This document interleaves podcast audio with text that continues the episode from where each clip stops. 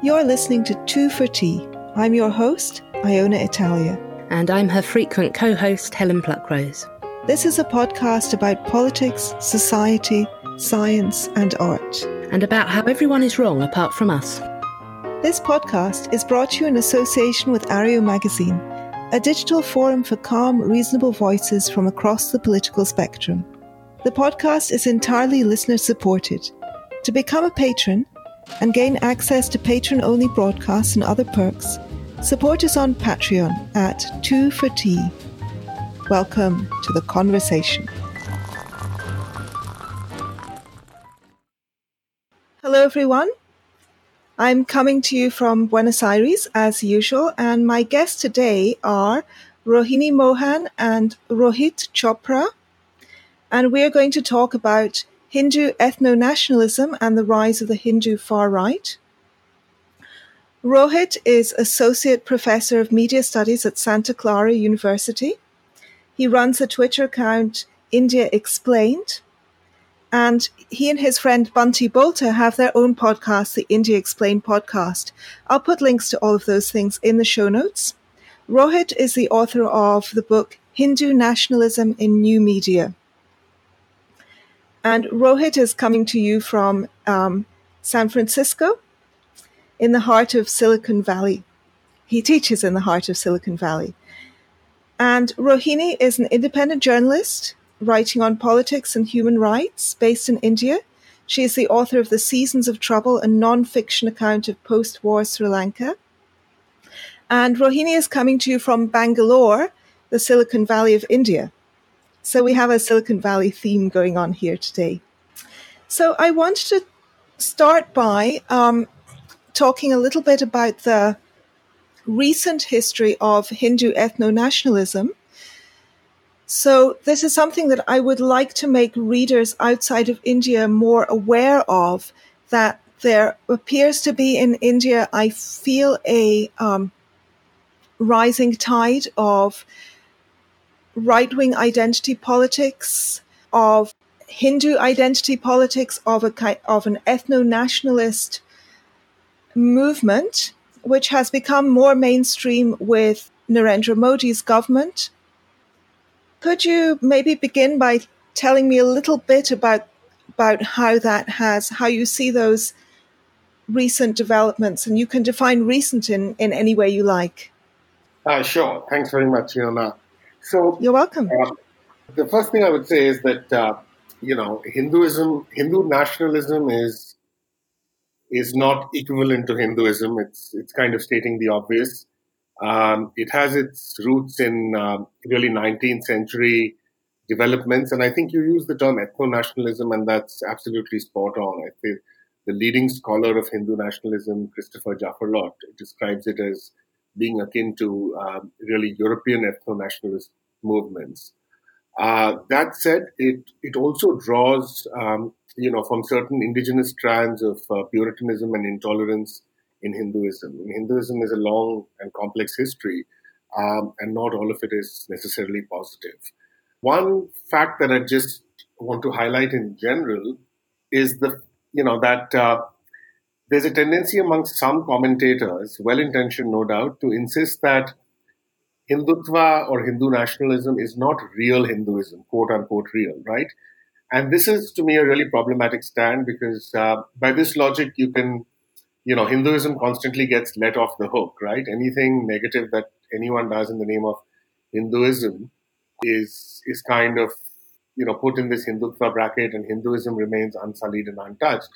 Uh, the analog is people insisting that, you know, uh, Muslim terrorism or ISIS have nothing to do with uh, Islam.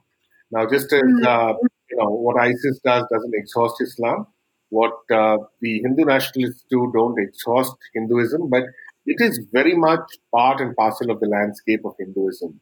Uh, the people who adhere to the ideology say that it is the, uh, for them it is, you know, in fact, the essence of Hinduism. For them, it's the authentic form of Hinduism. They call themselves Hindus. They act as Hindus. So to say that it's not real Hinduism, ironically, you know, gets us into this uh, same situation of trying to define authentic Hinduism, which is exactly what the Hindu nationalists claim about themselves. you know, and responding to your point about uh, sort of rise, I think there's been a general move towards the, you know, Hindu nationalist ideology getting more legitimacy, uh, for which largely the B J P and the Hindu right, but to an extent the Congress too, is to blame.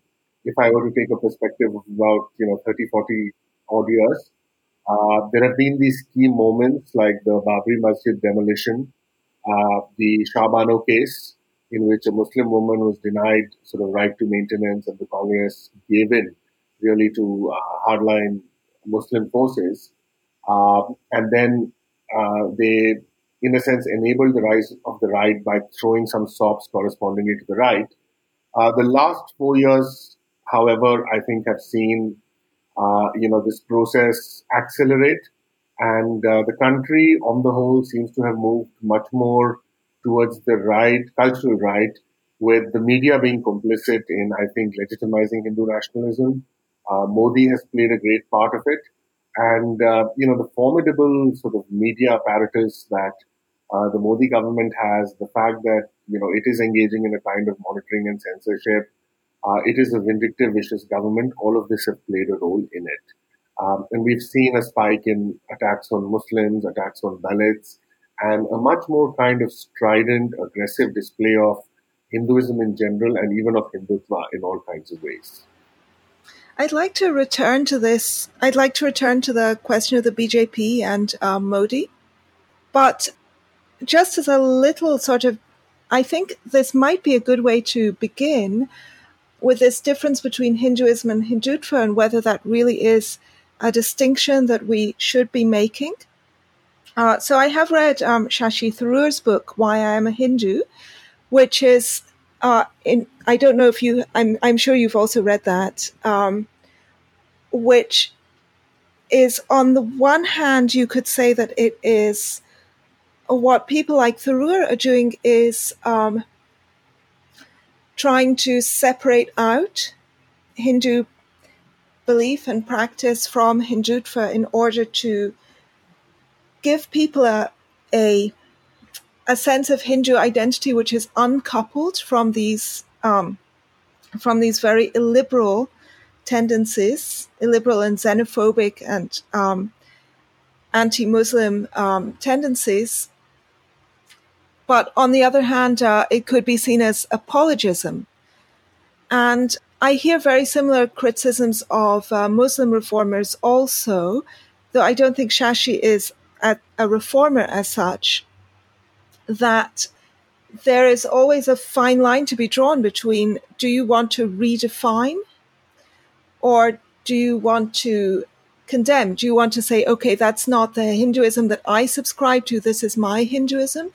Or do you want to say, okay, these things are actually so ingrained uh, within Hinduism that we can't, uh, we shouldn't cherry pick? I haven't read Shashi Tharoor's book, but uh, on the point of whether we should differentiate between Hinduism and Hindutva, I think it matters. Uh, people make the differentiation uh, based on who they're around and who's asking the question. Uh, and I think a lot of, uh, I mean, in pe- regular people, and I think a lot of uh, us trying to draw those lines uh, should only see how it actually uh shows itself, whether it's Hinduism or whether it's Hindutva. the the the strain which is aggressive, uh, hypermasculine, uh, and trying to homogenize uh, different practices. And in India, where it's Hinduism, uh, I wouldn't say only Hinduism. There would be people who are trying to speak for Hinduism and differentiate it from Hindutva, would say Hinduism is a way of life, and that, uh, you know, even Supreme Court judgments have called it that when it didn't know how to define it, uh, and that there are different people, uh, you know, it's a, it's not a monotheistic religion, and that there are different people with different practices across time. But this is true of uh, all religions in, in India. And this differentiation is made when the person is trying to portray Hinduism as a softer, uh, you know, kind religion that can that can bring uh, bring under its fold everybody. And the person, when trying to define Hindutva as an aggressive format to show that it is, uh, w- would say the opposite. I would I would say the difference is only in actual practice. Uh, that if, I, I agree with Rohit that uh, Hinduism includes all of these strains of uh, uh, you know where there is a privileging in a lot of practices of upper caste practices. There is a privileging of certain uh, of of uh, a certain kind of hierarchy, and all of this exists. Uh, uh, and this is. This seems under certain political uh, dispensations uh, more aggressive uh, and more violent, and I would say that that then then tend towards Hindutva.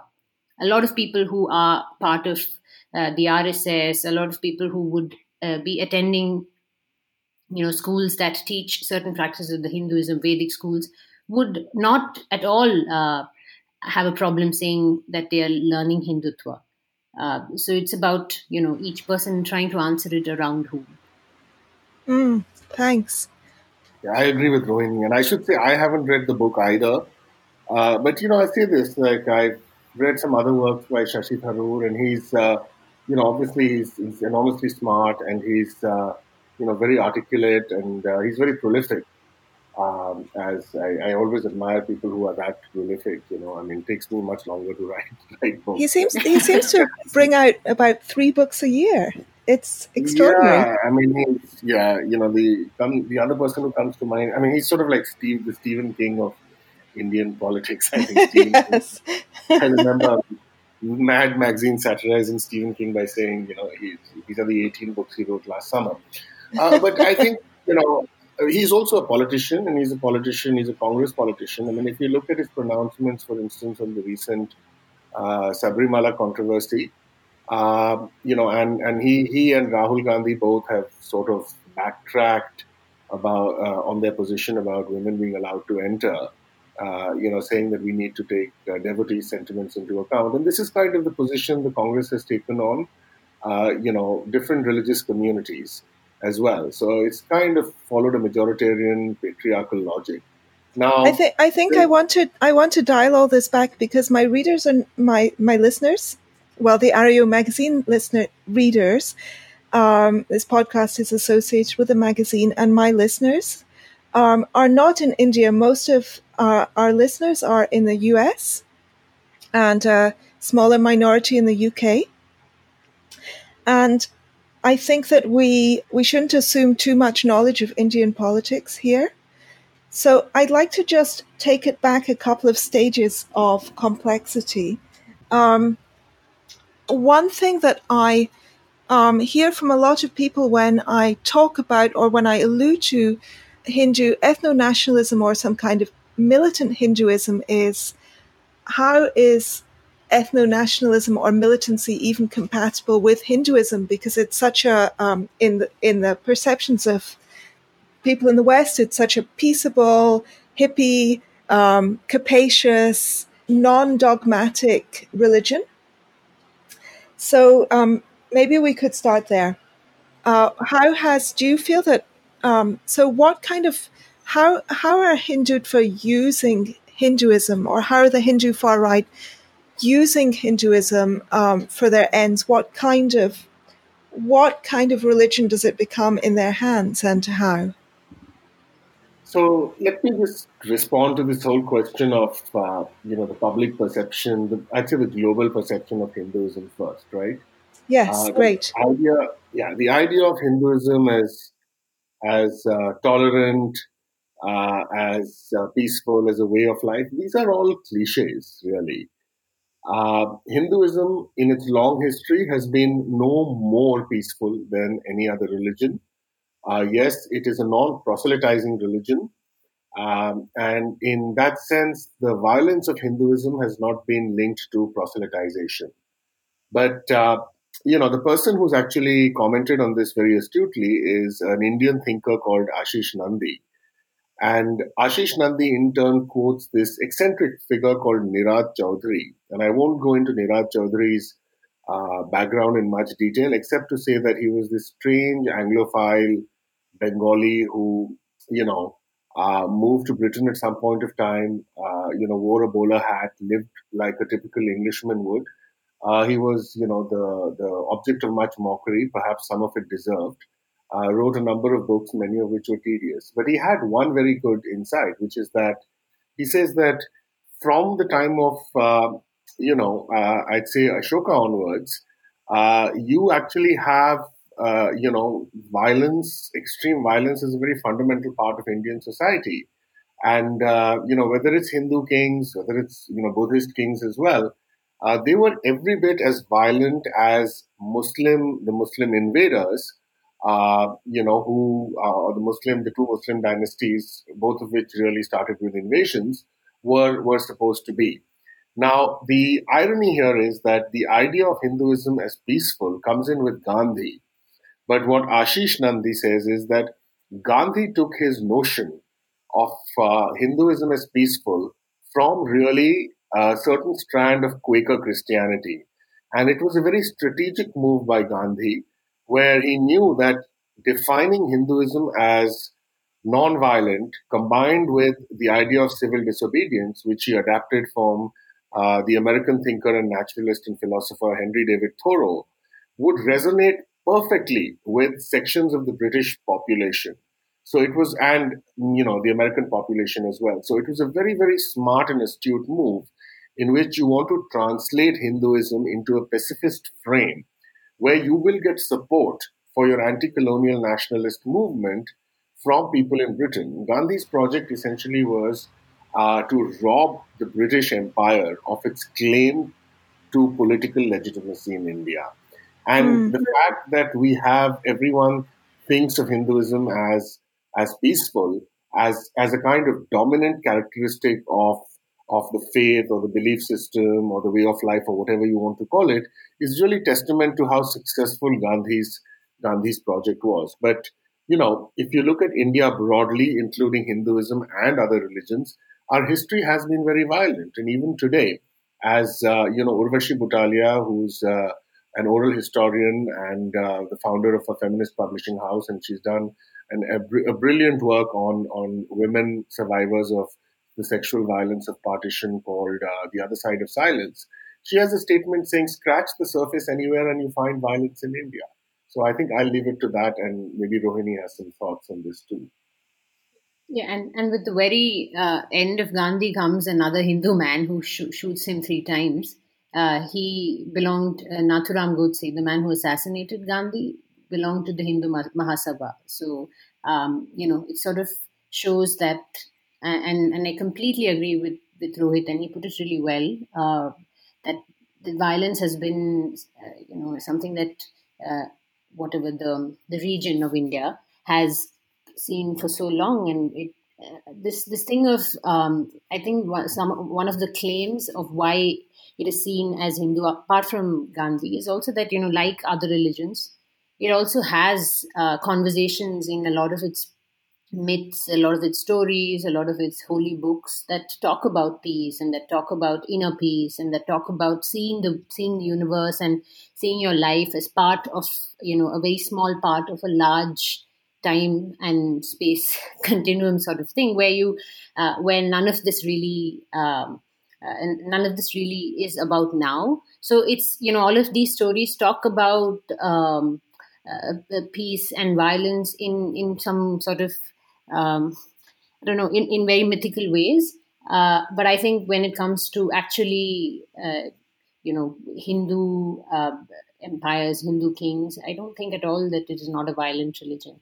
Uh, I actually had a tough time when I when I reported in Sri, Sri Lanka to convince uh, publications abroad outside of South Asia Uh, to write, to publish things in which I there were Buddhist monks attacking Muslims and uh, Tamils who were Hindus.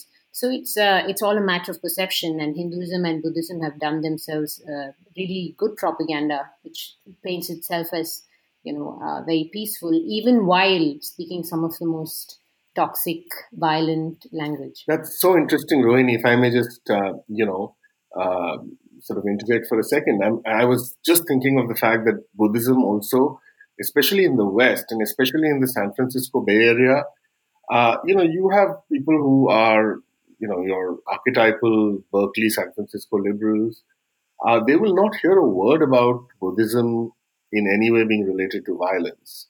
Um, you know, or the fact the, the Dalai Lama has a kind of cult following here. Some years ago, he spoke at uh, uh, Santa Clara University. He was meant to speak at Stanford, but they didn't have space, so we co-organized the event.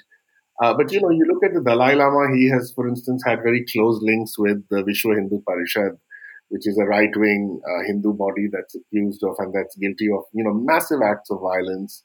Uh, he, again, in some ways, his, some of his views on uh, Hinduism are problematic. Uh, you know, even when I was a graduate student at Emory University, they had a Tibetan studies program out there. And uh, to me, the in some ways, the complete lack of, uh, you know, any kind of critical reflection on, uh, on on this, you know, historical Buddhist relationship to violence, especially in an academic setting, it was enormously, enormously troubling. Uh, it just attracted people who had this completely romantic idea about Buddhism being this, you know, peaceful sort of religion of meditation and and Zen and, you know, Nirvana and so on. And in some ways that kind of echoes at least one of the ways in which, uh, you know, you see Hinduism, uh, the sort of common everyday, even stereotypical understanding of Hinduism, right? As in San Francisco, it's all about hate ashbury, uh, saffron scarves, and it's about yoga. Um, yes, especially yoga.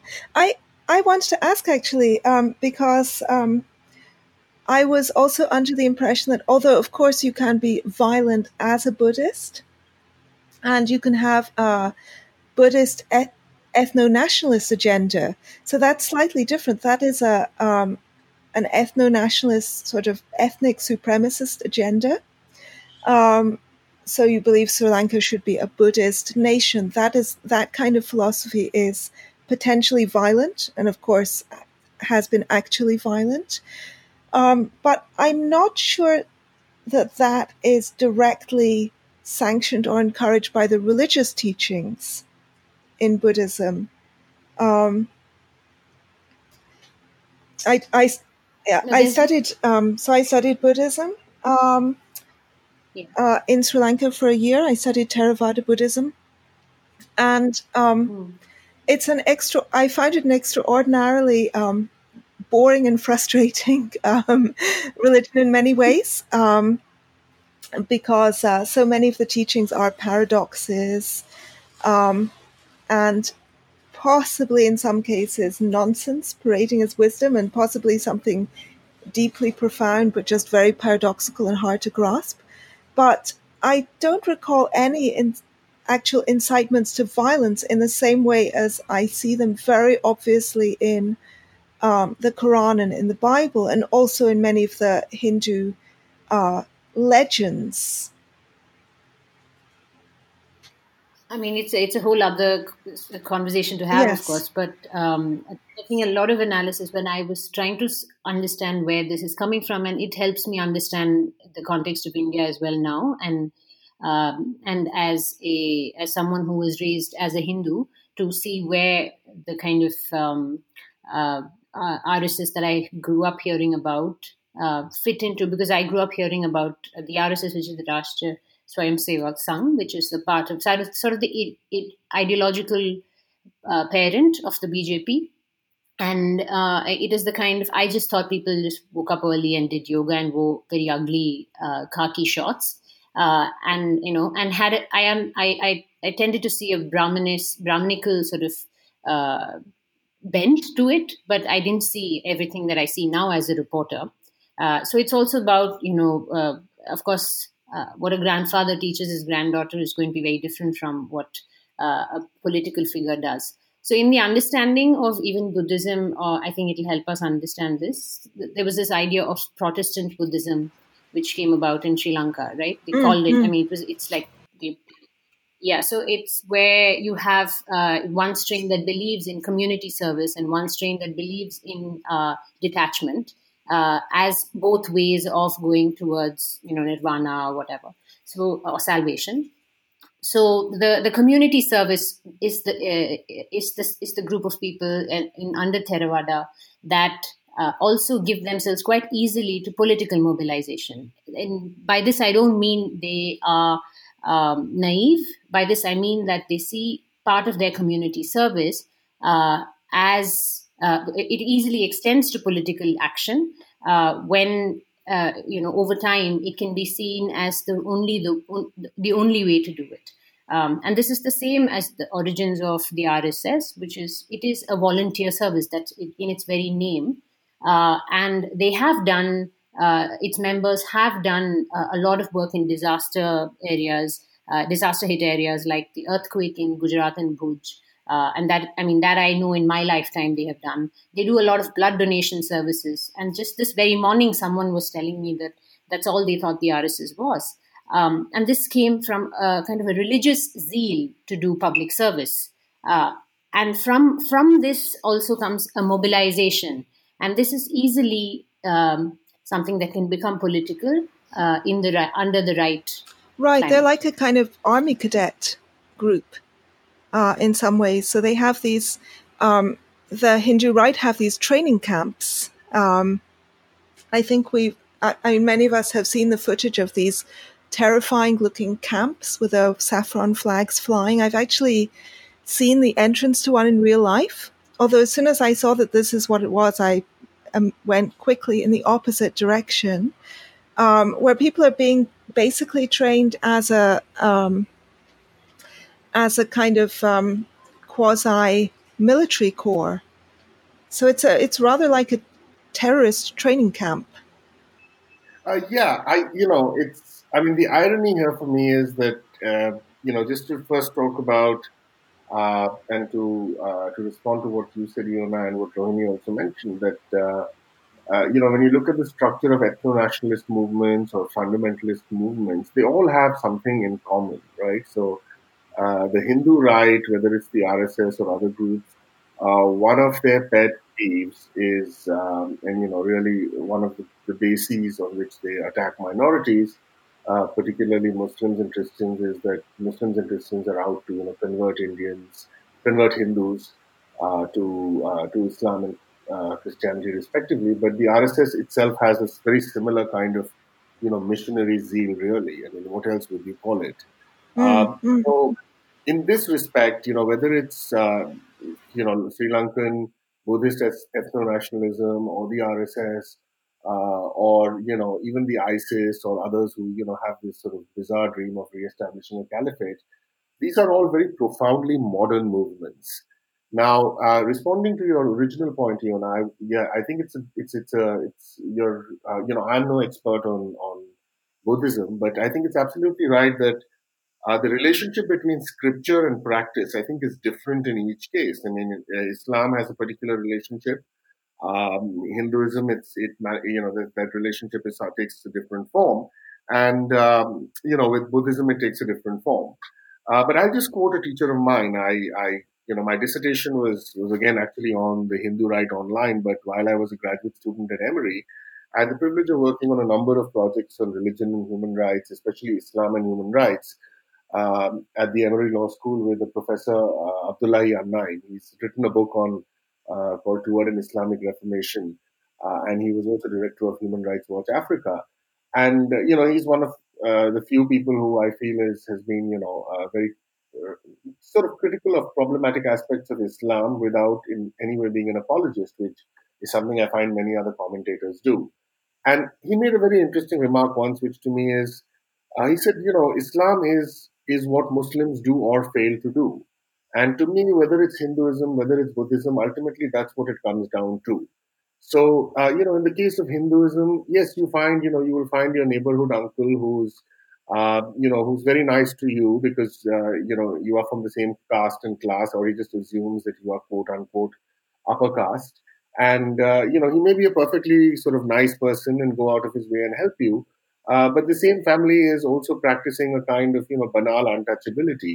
If it's not an outright, you know, uh, caste, casteism, as you do find, for instance, in, in you know, some parts uh, of India, uh, you know, you still have these very sort of troubling practices where uh, someone who's working in a capacity as, you know, uh, your driver or your domestic help, uh, you know, there's a separate set of plates for them to eat from and so on. And, and you know, this is these are all notions of purity and untouchability and so on, which have kind of permeated everyday life.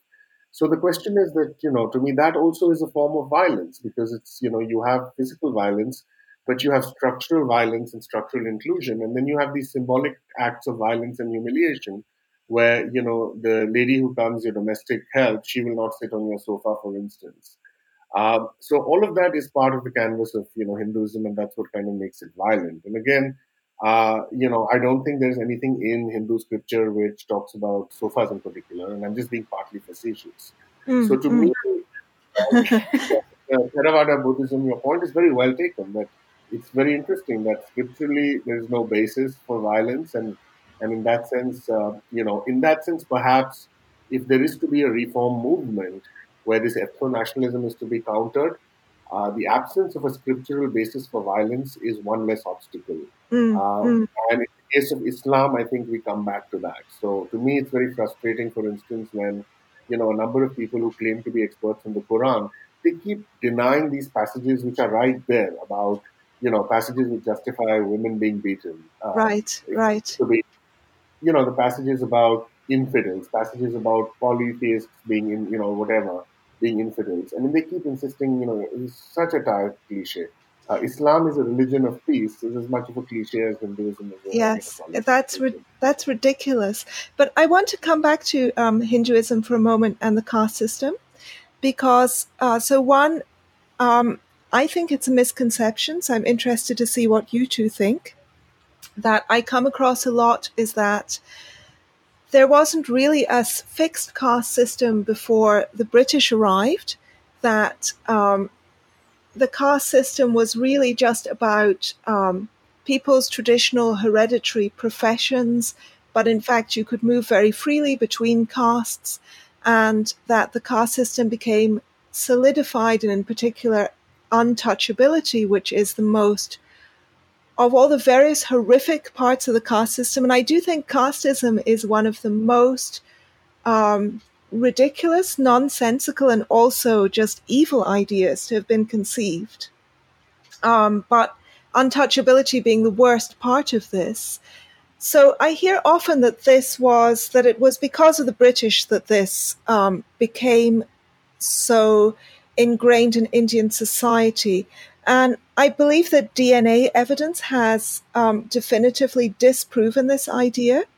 So we can see that um, D N A evidence suggests that the caste system, caste divisions began around two thousand years ago. So they are not ancient, strictly speaking. Um, when you trace the molecular clock back. Sorry, Rohini, you were going to say something? No, I was asking what D N A evidence has to do with this. Um, oh, because you can you can uh, see whether groups have intermarried in the past or not. So if you see a very, when you look at, uh, let's see if I can I can describe this well. I talked to Razib Khan about this also on the podcast that I did with Razib, which was uh, where we talked about the genetic history of India. So if you look at um, the D N A history of most regions, um, what you see is that um, geographically, people who were close, closely located geographically have more similarities genetically, and people who lived further away have fewer similarities. So that's what you would expect. People are more likely to marry and have children with people who live close by than people who live further away. So, but the genet- if you look at the genetics uh, of India, um, what you see is f- you see that pattern, the kind of pattern you would expect, up until about two thousand years ago. And from two thousand years onwards, what you see is that people are um, genetically similar depending on their caste. So what you have is caste groups who have not intermarried or interbred for a couple of millennia.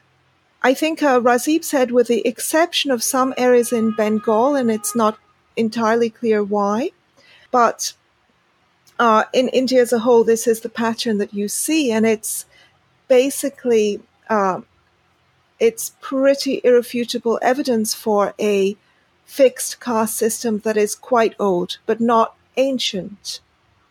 The D N A testing that you mentioned, it's, I think it says, I'm, I'm looking at it now, I hadn't read it before. It said it says that uh, genetic mixing ended nineteen hundred years ago. At the mm. same time, the caste system was being codified in religious texts. One of them is Manusmriti, which forbade intermarriage between castes.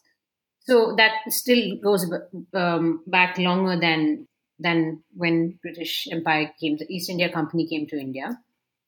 So it is older.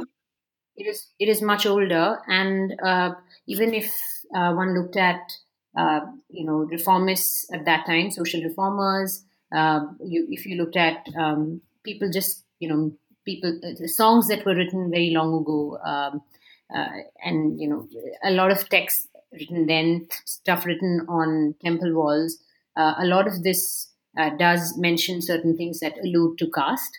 Um, certain practices go back a long time. I, uh, I'm not sure the, the, the format, form in which untouchability was practiced uh, may differ over time.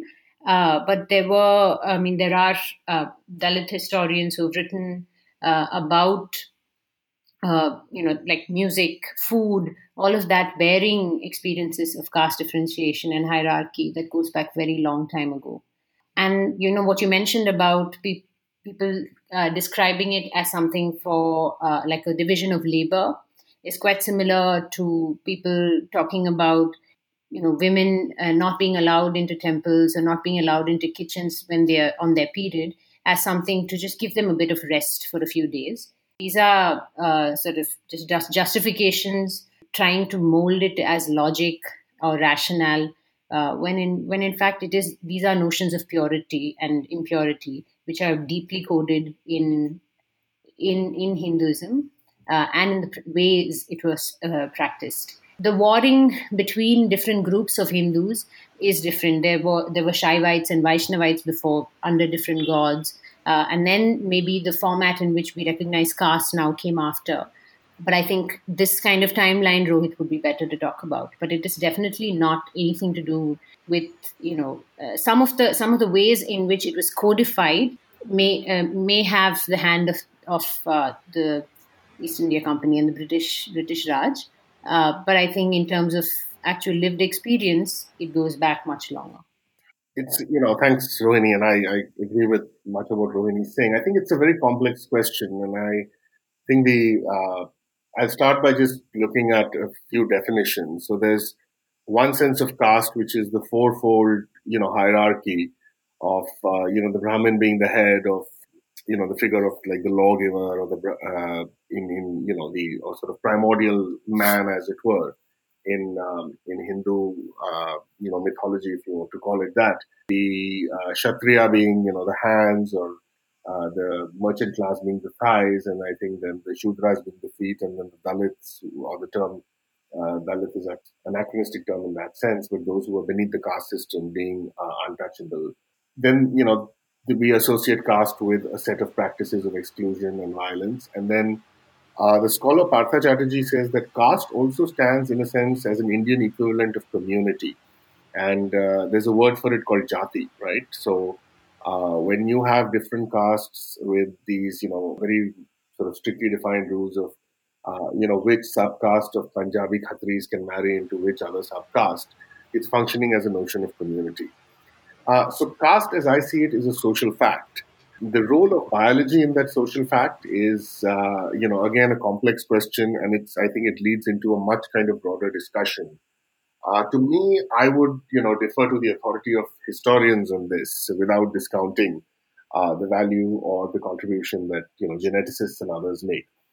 Uh, so I think the difficulty here is really the question of lack of empirical evidence. Now, we know, for instance, that, you know, casteist practice, there's some evidence to show that they go back, you know, a, a decent amount of time. Could I interject for a moment, because I don't want to give the wrong impression, because you talked about biological differences. So right. What geneticists trace when they um, are tracing this is drift in mostly non-coding characteristics. So those are parts of D N A that have no known or uh, effect on the phenotype. Right. And uh, therefore they can mutate at a, at a faster rate. Right. Without uh, without causing the fetus to become unviable. Right. So they act as markers to allow us to trace the relationships between people. I'm not mm-hmm. suggesting that uh, somehow Indians have speciated. Um, okay, yes, yes, yes. I, yeah, I, just, I understand just, just to be yeah. totally clear about that. Yeah. No, and the question the question for me is that in as much as this represents some, you know, sort of uh, imperative towards homogeneity or some strict, you know, rules of marrying, uh, what is the relationship of casteist violence to that, again, is not clear to me.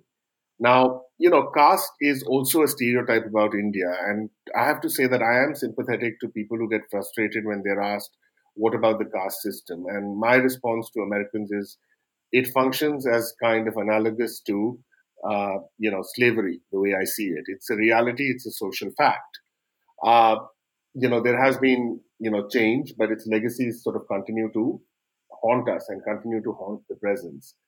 Now, at what point of time casteism as discrimination starts is, I think, a complex issue. I think, uh, you know, there is a case to be made that, as you and Rohini also mentioned, that some of these practices of, uh, you know, caste got codified during the colonial era. We know we know that the codification of uh, of so-called personal rights or family rights or religious rights in the colonial era actually, in some instances, did lead to a kind of diminution of women's rights. And, uh, you know, Flavia Agnes and Janki Nair are two scholars who've argued this. We know that religious identities, you know, which were combined with other aspects of identities did become more fossilized and codified when the British introduced the census.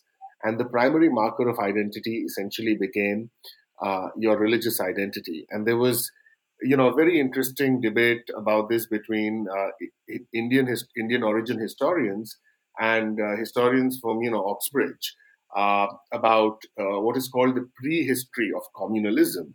And interestingly, you know, the British historians in some ways wanted to argue that Hindus and Muslims particularly had been at each other's throats, you know, uh, since uh, since ancient times, uh, because in some ways that kind of absolves, uh, you know, the British for the question of violence.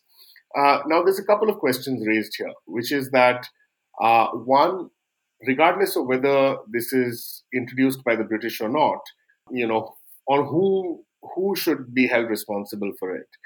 Uh, is it the case that, you know, we are saying that Indians have no agency and regardless of whatever mechanisms the British introduced, Hindu society should have reformed on its own anyways? Uh, or are we saying that, you know, the structure introduced by the British or the changes introduced by the British were such that they kind of entrenched and exacerbated inequalities uh, that already existed? So that's, again, an open-ended question.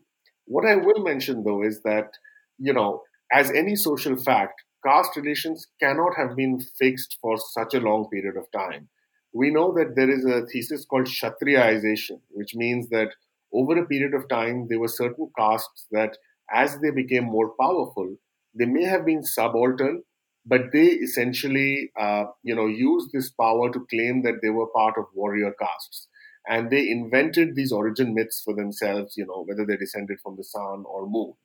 Uh, we know that we know that with the Marathas, a warrior caste in Maharashtra, uh, you know, politically dominant caste, we know that this is the history of the Maratha caste, that it was a subaltern caste, which then has claimed kind of warrior status for it. And the Indian sociologist M N Srinivas has done a lot of work on this. Uh, now, you know, what does this, does this mean that there was uh, no casteism? No, not at all, right? And there are, you know, there's cultural memories in Dalit groups, there's historical memories which go back, I think, fairly far, uh, far, far back. Um, and I think a lot of work needs to be kind of done on that still. Uh, it's also the case that many Dalit scholars will actually make these claims about a kind of straightforward narrative and line and history of oppression going back thousands of years. And historically, some of those claims are problematic. It's, you know, a kind of essentialist history in its own way, whether it's Kancha Ilaiah or others, um, Kancha Ilaiah, sorry, or others. It's, it's sort of the equivalent of Afrocentrism, which, you know, as a kind of historical uh, or historiographical argument tends to be, I think, very problematic. What the Hindu right has done, though, to me, which is very troubling, uh, it's part of a pattern. Uh, you know, this argument was actually introduced by a scholar called Nicholas Dirks. He's the former, he was at Michigan, and then he's the ex-vice chancellor of U C Berkeley. Uh, he's a historical anthropologist, and he wrote a book called Castes of Mind. And he was talking about, you know, some of these ways in which the logic of really colonial governmentality, uh, you know, is drawing on the work of Foucault, and he's really showing that, you know, how these new kind of categories in some ways led to a hardening of uh, caste identities. What the Hindu right has done is it's taken these arguments in a very half-baked way, in the way that, you know, they'll borrow terms from social theory like symbolic violence, or they'll take the work of Edward Said, uh, and they will basically claim that upper caste Hindus have somehow being the victims of a kind of colonial conspiracy uh, in the realm of knowledge. And they will turn this around on its head and say that Hindus, especially Brahmins, are the ones who've been, you know, victims of uh, violence at the hands of, you know, Muslims uh, or even Dalits. So I think there's a lot really going on here, which, you know, kind of needs to be uh, needs to be unpacked. I mean, certainly, uh, yes, to deny that caste exists, exists sorry, caste has, casteism has existed. To blame casteism uh, entirely on British colonial rule is, you know, I, I mean, it's, I don't think it's warranted. There is no basis for that. Uh, but the fact that, you know, colonialism was such a rupture, such a new logic of governance, new categories, new forms of violence, that uh, it's inconceivable that caste relations would not have been impacted significantly by it. Rohini, did you want to add anything? I know that's, I mean, I was fascinated by listening to a lot of that. And I agree with the, I mean, it, especially the stuff he said at the end uh, about some of that, uh, some of those, uh, some of those analysis of how caste operates is just being used in essential ways now uh, by all, all different kinds of groups that, um, you know, some of these things were coming to my mind about, you know, people claiming um, a kind of history uh, much more Uh, to to legitimize some of their claims to power, whether it is within a small community or whether it is, you know, kind of political power in, you know, electoral processes. It's, it's it's really interesting because you have you kind of reframe what you meant in in history. I've certainly heard just anecdotally stories from people who I met in India, who are, I mean, not very old people, people in their thirties and and even a little bit younger, who were still impacted by caste things when they were growing up. So, for example, a friend of mine who uh, had to have his snack in the break separately from the other kids, and another friend who says that she, the Brahmin family who lived next door, didn't want her to be out playing on the balcony whilst uh, whilst the father was praying, because her shadow might pollute him while he was at his prayers. So, you know, these are both people from, um, well, one friend who is a Dalit and the other uh, who is a, a tribal, um, from a group who have a, who don't have a caste system. And so because they have no caste, she is assumed to be uh, a Dalit. That's the assumption that's made. So I, I think there, there seem to be still some vestiges of this. And of course, there have also been isolated crimes. I think just last year, someone was, a Dalit guy was killed for riding a horse, because uh, Dalits are not permitted to ride horses in his village. Um, also, there have been several quite gruesome murders in Tamil Nadu of uh, Dalit men who married upper caste women. So it's it's clearly still something that is impacting people. So I, I did some uh, some writing on the in, uh, kind of intercaste marriages in South India, especially Tamil Nadu, and the attack on couples for that. There are parallel processes of this happening across the country, especially uh, in, in North India, in Haryana, in Uttar Pradesh. Uh, and there are different groups uh, incensed over different combinations, where sometimes it's a It's about people marrying Hindus and Muslims, uh, uh, so Hindus and Christians uh, in in Kerala, uh, to not that extent, but there is some, there has been some violence around that. And in Tamil Nadu, it's uh, between Dalits and um, and you know, kind of middle middle caste or upper caste uh, women, Uh, and it's something that, as I was reporting, and as you know, a lot of people have po- pointed out, the combination of the couple that most incense, most annoys and angers, uh, you know, far-right groups and casteist groups, uh, is when the man is a Dalit and the and the woman is from a middle or upper caste. Uh, I'm saying middle or upper in kind of they they claim uh, upper caste identity. Uh, on paper, they could be, according to India's different uh, scheduling of these castes, they could be uh, other backward castes, or they could be even backward caste. Um, and many of these are uh, farm, are peasant communities, farm farmland owning communities, uh, while the Dalit uh, communities often hold very small plots of land, plots of land, or not, not at all, and they used to work in these farms. Uh, so although uh, some of these groups ha- are not doing any farming anymore, or, you know, Dalits have moved out of the farm sector and maybe some of these are studying, um, you know, an example I found was uh, like in, a, in, in, in colleges where more young women from upper castes and from, from these farm, farming communities were going to college. Uh, and many of them were along were studying alongside Dalit boys. Uh, I don't think this, some of the women I spoke to didn't find that there were that many Dalit girls in college. Uh, so there's lots of different kinds of shifts happening. And many of these uh, couples that saw violence, and so many of them are in hiding, many have lost, have been both been killed. Uh, often the target is the Dalit man. Mm. Yes. And this, and, and there, there is a sort of ownership because of land transfer. There, there are lots of analysis of this. Um, You know, religiously, it is seen, um, you know, as, you know, you're just marrying down, one. Uh, secondly, uh, the, the, the woman uh, is making a choice as an educated person, although because of their status going up, they want to access education. Uh, they have, also, they can afford to send girls to education now, uh, girls to college now or school. And many of these women are making, have lived very privileged lives, and they make these choices Uh, on their own. But that is when uh, many of the other kind of strictures come, uh, many of the other restrictions come into play in very violent forms. And a lot of these, uh, one one woman I said, and I, I'm not saying that she represents lots of their voices, but it really struck me, a woman that I interviewed who was, uh, whose uh, husband, uh, who she ran away to marry, she eloped, and that's the only way a lot of them marry. Uh, her her uh, husband was found dead uh, on a train track. And uh, it's quite clear from, you know, all the evidence that he he was murdered, and it may have even involved uh, her family. Uh, and also, uh, it, just before that, her father had committed suicide because she married this boy. So this is in tragic circumstances. I met her and I asked her why, uh, you know, I mean, just asked her, like, in, in this kind of milieu, how did you even think of marrying a Dalit man? And she said um, that... that Uh, our guys, so she said it in Tamil, she said jadi veri, which is like they are, they're, they're, they're lost in a, uh, the men of my caste are lost in a caste frenzy, and there is no way I can even imagine being married to any of them.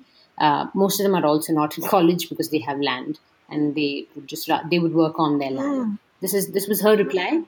Uh, and I think that there is, there are all these different shifts happening uh, in, in lots of different castes. And among the youth, uh, there are some people expressing uh, we, uh, a need to shed their caste b- background. Uh, it could be just she she she could have caste expression in many other ways, but in marriage she didn't want to. Uh, while even even the Dalit boy is also Dalit men are also seeing it as ways where you you just trying to see yourself as an equal. You're also trying to express your desire, aspiration to move up uh, the caste hierarchy. Uh, and lots of different personal reasons for people to make these choices are in, in a context of uh, strengthening uh, and hardening caste lines. Yes, well, I, I, this comes in the context of um, marriage traditions in India in general. And what always surprises people in the West is how many Indians are in arranged marriages. So I would say that of my Indian friends, almost all of those who are married had arranged marriages, almost all, including Indians who are outside in the West. And there was a recent survey done, and the statistic was that ninety-five percent of Indians uh, have arranged marriages, or I think over ninety-five percent uh, have arranged marriages. So that is also something that is perpetuating um, this system. Arranged marriages are going to be marriages to people of the same caste, et cetera. I think a lot of people also choose when they're choosing their own partners. It's not it's not necessary that they will will choose outside. Mm. Um, there are um, you know that's those are ways in which like what um, don't call you know many people call st- structural violence. Uh, there are these. Uh, you may think it's absolutely you know when people describe caste as community as it is the way they see it, uh, just a comfortable thing to do, uh, an easy. Uh, mixing of people who know where they come from, speak the same language sometimes. That's not necessary, but uh, speak the same language, are used to the same kinds of uh, practices and habits in the house, the same kind of food habits. Uh, so urbanization changes some of this, but uh, I do think that uh, people, it's not, it doesn't, it, it arranged marriages were one way to keep it Uh, keep people marrying within the same caste. But uh, I think there's also people who are making their own choices who are sticking to these caste lines. Yeah, to add to what uh, you know, Rohini has said, I'll I'll just uh, talk broadly about. I, yeah, I think you know, I think Iona, when you say vestigial, I think you maybe understate the case because I think casteism is pervasive, and um, you know, I, I don't know what the situation is like now, but you know, when I was growing up in India. Uh, you know, on the one hand, in, you know, urban, middle class, uh, relatively privileged uh, circumstances, when you, you know, look at one's life in the context of uh, you know, the majority of Indians, uh, you know, they, they, on the one hand, there was a kind of self-congratulation that uh, particularly people from the urban, educated middle classes who are quote-unquote upper caste had, that, oh, you know, we are not casteist at all, people's identities don't matter to us.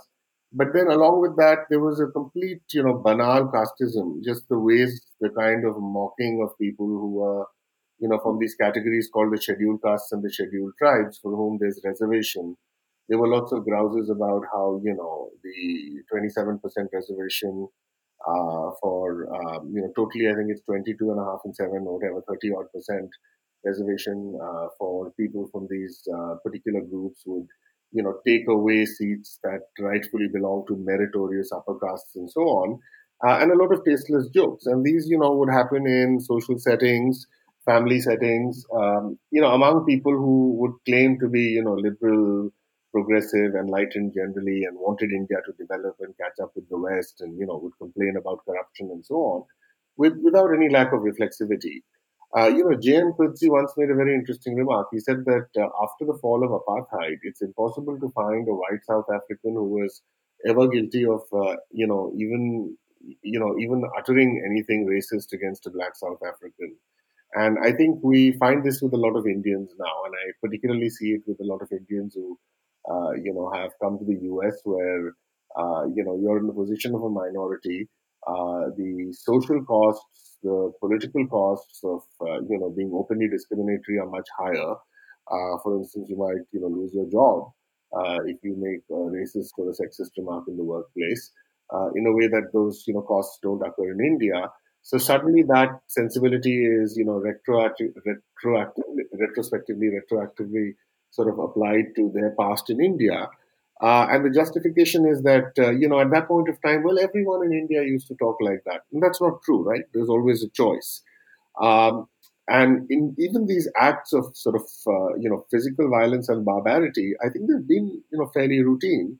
Uh, maybe it's the fact that we, you know, now have a post nineteen ninety-one liberalized uh, Indian media landscape, and you've had this profusion of television channels after the Indian economy liberalized. Uh, when you, you know, and now in the era of social media, we get, uh, you know, much more information about it. So a kind of violence that's always existed uh, maybe is becoming more visible. Uh, a second uh, point is, as Rohini said, that there are many shifts happening and, and you know, the sort of complexity, I think, of what happens in India is really mind-boggling. Uh, we are also at a moment of great social churn. So a lot of subaltern castes are kind of asserting themselves. A few years ago, the Indian magazine Outlook had a very fascinating article about, uh, you know, a lot of Dalit, uh, uh, uh, self-made Dalit millionaires, uh, upward mobility among Dalits in Punjab, and how there's a whole strand of Dalit music where, you know, material possessions become a very, very important uh, and powerful symbol of Dalit assertion. And the Dalits have also taken taken back terms like the word chamar, which was, you know, which referred to the traditional occupation of someone who tanned leather. It was an occupation frowned upon for people of, you know, sort of quote unquote pure caste or whatever. Uh, and it's a term that's been used as a term of abuse. But there was a song called uh, Chamar Hummer. And the Hummer is, you know, the, the American vehicle popularized, the Humvee, which was popularized by Arnold Schwarzenegger mm. in commercial. So you have this, you know, just as words like queer and black were taken back by these groups in, in, in the Western context, you had this term being reclaimed. So I think as we see more assertion, we're also going to see more of a pushback and violence. But, uh, you know, there is this, I mean, great term. And, you know, on the question of arranged marriage, I'm... Uh, You know, I, I agree with Rohini. I'm going to just also say that I sometimes, in the West particularly, uh, do get a little uh, peeved when people sort of obsess about arranged marriage. Because, uh, you know, as my friend Bunty Bolka, and who's the co-founder and, you know, my uh, co-podcast host on the India Explained podcast, you know, once mentioned, he said that, look, even, you know, he's lived, he's lived abroad a long time. Both of us have lived in the West now twenty some years. Uh, he's lived in the U K, I've been in the U S. And he said that, you know, a lot of marriages in the U K also, they don't have these categories of love marriage and arranged marriage. But he said they are also de facto arranged marriages because you are meeting people within your own class, often within your own racial group, uh, so to speak. And, you know, there is some kind of social connection where through which you know each other. Mm, I think that's a very weird way of looking at it. Of course, I mean, you're more likely to meet certain types of people depending on what your hobbies are, your interests, um, who you choose to meet if you do online dating on OkCupid, you know, the kind of dating that people are increasingly doing nowadays, um, or also if you meet people through work or through university or whatever it might be. But it's not an arranged, um, it's not a, arranged. Um, that that is just the normal thing, which is people who are in closer proximity to you. Um, you're you're not, you're not going to meet you're not going to marry someone unless you first meet them.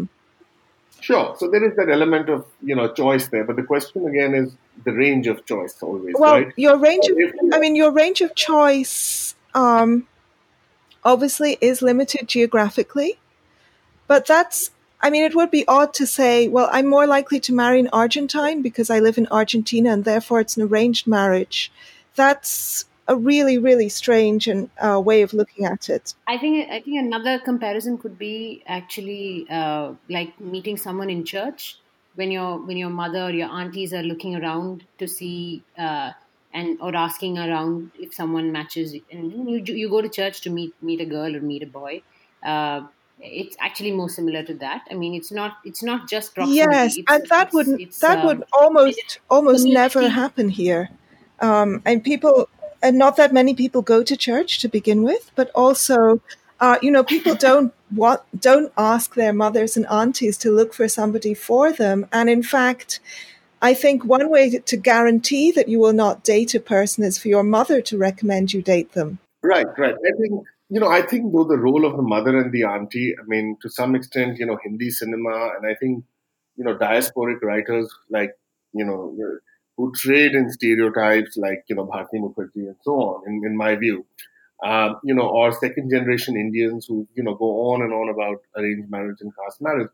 I think that, you know, the, the role of that auntie figure may have, you know, been, been somewhat kind of, um, you know, overstated.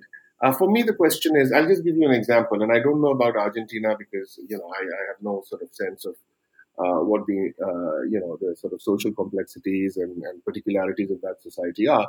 But, uh, you know, having spent a good deal of time in the American South and now and then, you know, a decade in, in the in the liberal West, uh, I was in Atlanta where I did my PhD at Emory University, which is a sort of, you can think of it as kind of a liberal space or enclave in a in a conservative state.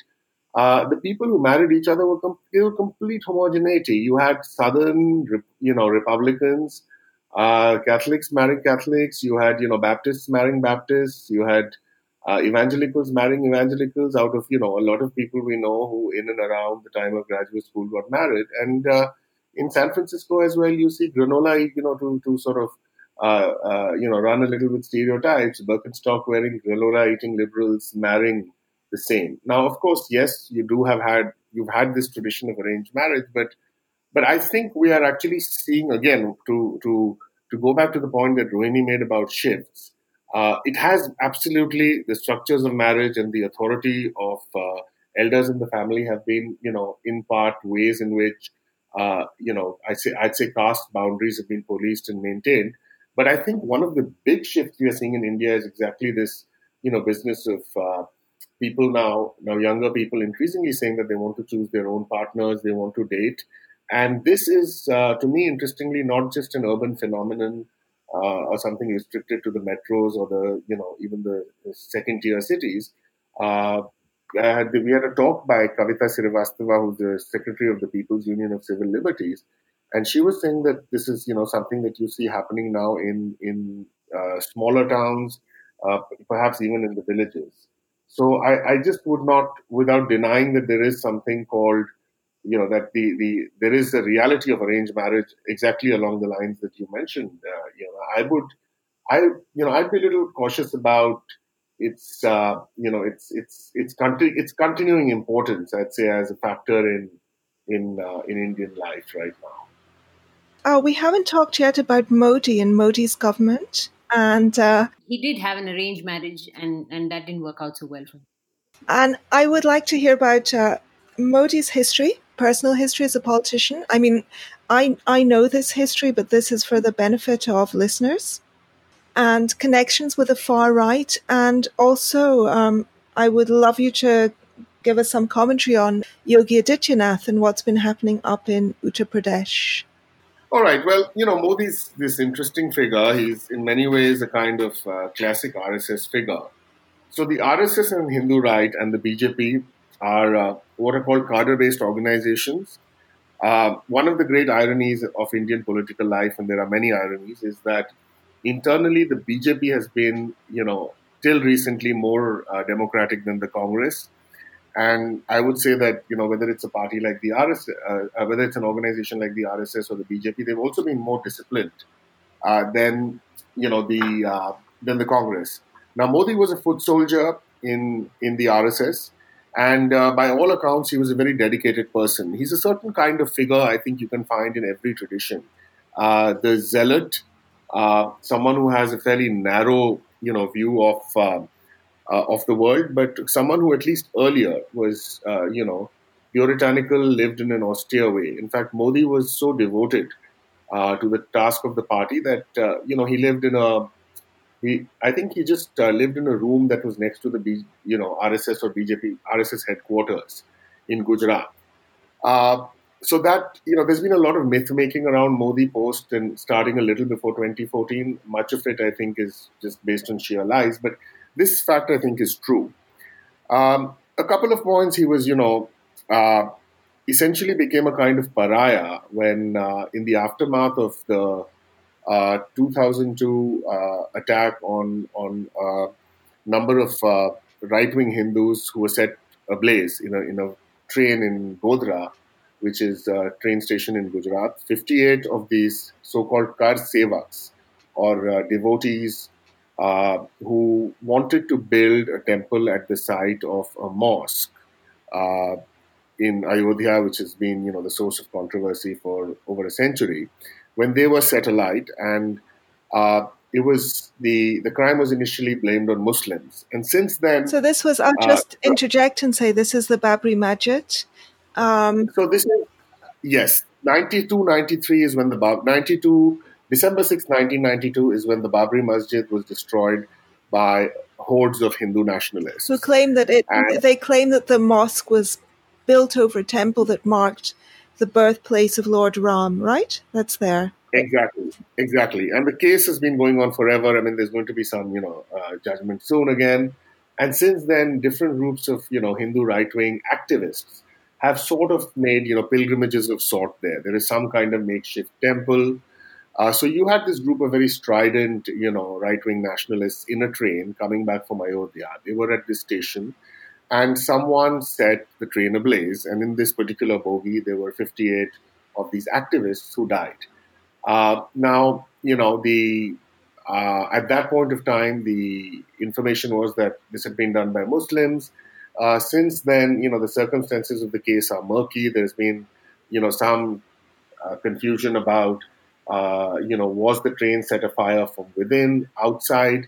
There have also been some accusations, though not much evidence, made by members of the B J P and former groups of Patels, for instance, an important, very powerful caste group in Gujarat, who have said that this was engineered by the B J P itself so that Modi could come to power. And Modi stood accused of uh, doing nothing deliberately and letting Hindu mobs run riot in retaliation, who then went on a killing spree. I think about, I want to say two thousand Muslims were killed in the weeks that followed, uh, set ablaze and so on. And Modi was, you know, on the cover of every Indian magazine as a kind of, in some ways, the very antithesis of Indian secularism, representing a new kind of law. Uh, you know, there were cases against him initiated by some activists. He was denied a visa to go to the U S. Mm. But from there on, he's had a kind of meteoric rise. He's a very, very canny political operator.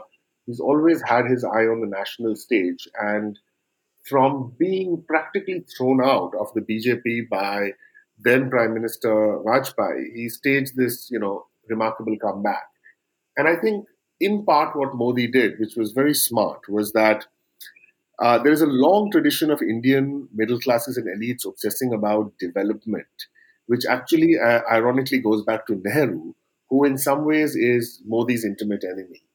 Uh, and Modi played exactly that card uh, by, you know, essentially uh, portraying himself as an efficient, uh, you know, to the point of being ruthless, corruption-free, austere, puritanical leader focused on more, uh, you know, modernizing India, and the antithesis of a kind of, uh, you know, enervated, corrupt, uh, tired, you know, dynastic Congress.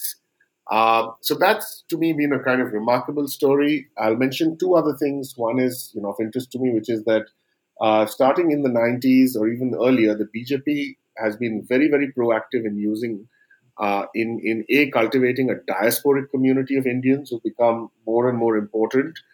Uh, and also, they've been first movers in the internet space, and they used social media and the internet with superb effectiveness in the lead up to twenty fourteen. Uh, as far as Modi's own politics are concerned, there's an essay freely available online uh, in the magazine Seminar by, again, Ashis Nandy, who had mentioned, who speaks of meet, meeting Modi and, uh, you know, I think in the eighties maybe, and talks of when I think he was already chief minister. And he says that, uh, you know, he was uh, eighties or nineties. And he says that nineties, I think, yeah, it's a ninety-eight piece.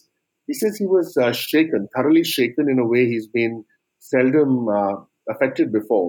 Because he said Modi exhibited all the signs of a clinical sociopath, that he was able to project every kind of vileness onto Muslims and blame them for everything. And, you know, for a man like this to, he, he basically was of a mindset where, you know, in his mind, Muslims were less than human. And it's not an accident that since he's come to power, you know, there are certain very clear signs he's given about, uh, you know, his understanding of Islam and Muslims in India. But it's also been taken tacitly as a kind of sanction by these groups of Hindu right-wing thugs to engage in, you know, lynchings against Muslims. Uh, and a number of Muslims who've been lynched, they, uh, you know, the, the families are still seeking justice. There's one case of, uh, I think, um, you know, a person who led a lynching, son of a B J P leader, just being given bail, mm. while uh, the family is still kind of languishing. Uh, so Modi, that's where he is, and since he's Uh, but, you know, the sheen has begin, begun to fade a little bit. The rumor, this is rumor, but the rumor is that the amount of money that the political class gave the B J P uh, was just staggering in the twenty fourteen elections. And there's a whole bunch of reasons for that. And Modi may not be personally corrupt, but, you know, his administration has been tainted by some recent scandals. Uh, plus, you know, he is also in some ways fond of the good life. He has apparently these mushrooms which cost a fortune for his good health, and, you know, he loves dressing up. And I think this week we've seen the fact that, you know, he is someone who's starstruck, susceptible to flattery, tells us something about his kind of vaingloriousness and pomposity, where, you know, he's thrilled that uh, these different Bollywood stars, including has-beens, are congratulating him, and on Twitter he's congratulating them back. So uh, that, I think, is a sort of, uh, you know, uh, a picture I would paint of Modi. Hmm. I talking about Modi's Twitter usage, um, I usually don't judge people for who they follow or don't follow on Twitter. Um, but um, Modi, unlike Trump, he doesn't tend to tweet actual nonsense himself, but he follows an inordinate number of extremely nasty people. You know, people, I, I mean, I'm not talking about people who you might disagree with uh, politically. I'm talking about people who are tweeting death and rape threats at people all day long.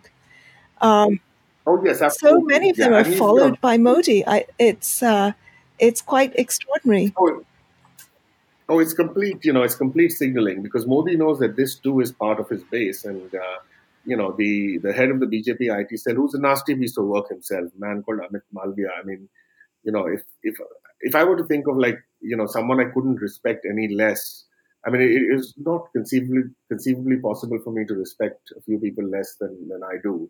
Uh, Amit Shah, Modi himself, and this man, Amit Malviya, uh, he they're all of a piece. Uh, so he came up with some, you know, silly excuse or pointless excuse about how, oh, well, you know, the prime minister follows a range of people and he just likes to see their views. And that's complete nonsense, because in this case, it's very much a signal about him following these, these people precisely because they are vile and absolutely filthy. Uh, and this is something that's, you know, it's got international attention, the fact that Modi follows this riffraff. But it's, it is a sign of, you know, the kind of stuff that impresses him. And I suspect uh, his own politics may well have to do with this. Rohini?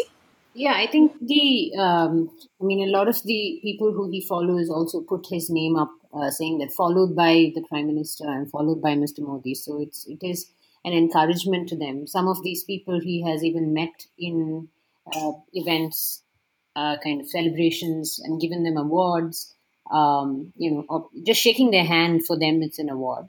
Um, uh, but he, they, there has been, they have, they have actually shown a lot of, the B J P and Modi himself have shown respect, actually, for a lot of uh, these. Uh, not, they're not just trolls. They are inciting violence, and they are attacking people, uh, putting addresses of people up online. Uh, they are really dangerous people, um, and they are encouraged by uh, by Modi uh, in in in lots of other ways. So I, I think the there has been. Uh, a disturbing when when Modi was campaigning to be prime uh, prime minister. I mean, when B J P was campaigning with uh, Modi as its prime ministerial candidate, uh, it was there was a disturbing uh, amount number of people who were very willing to forget the two thousand two uh, riots and and you know Modi's role in it. Uh, you know, and there are there are selected bits from the. You know, court cases and from uh, from history that the B J P and Modi himself are very clever at using, like the term "clean chit" to for, for a lot of the cases in which he was named. Um, there were also differences among people fighting these cases about, you know, it is hard to. to uh, a lot of the evidence was gone. Uh, fires seem to have uh, erased a lot of the. Uh, you know, back and forth between between uh, policemen, uh, a lot, uh, you know, and, and there are there, there are several cases that keep coming up that show the hand of Modi and Amit Shah, his very close associate, uh, who's a B J P president now, uh, who's also a Gujarat politician. And none of this seems to have uh, even disturbed uh, a lot a lot of people who would otherwise call themselves secular, very willing to set this aside, Uh, this violent past, for a very uh, golden picture of uh, development, uh, which is also problematic uh, in terms of the policy that the B J P has been pushing, but quite more similar to what the Congress also was pushing. And yeah, so that, and there have been many of those people, public intellectuals, uh, also who have made the turn back after a few years, uh, to say that, uh, you know, that they have changed their mind. Uh, and it's deeply disturbing that uh, the changing of minds has also happened when the when all the things that Modi has promised he would do, uh, like, you know, he's going to uh, eradicate eradicate poverty is something that every politician says, but these people were saying numbers, and people believe that they these that Modi would do it. Uh, there is also uh, something where he says he's been going to lots of countries abroad, uh, and he meets and hugs people from Mark Zuckerberg to, you know, uh, uh, to a French uh, president. He just hugs everyone, and now and, and and just his visits seem to make people just proud that, you know, he's taking India, uh, he's improving India's name across the across the world.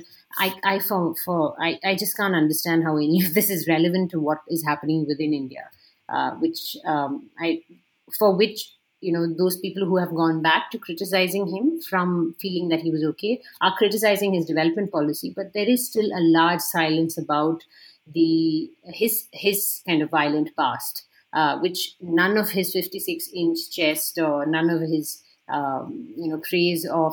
Uh, Uh, none of his claims of having given India a great name abroad can address. Um, I also, uh, could you talk a little bit about Yogi Adityanath, who is uh, probably my least favorite uh, Indian?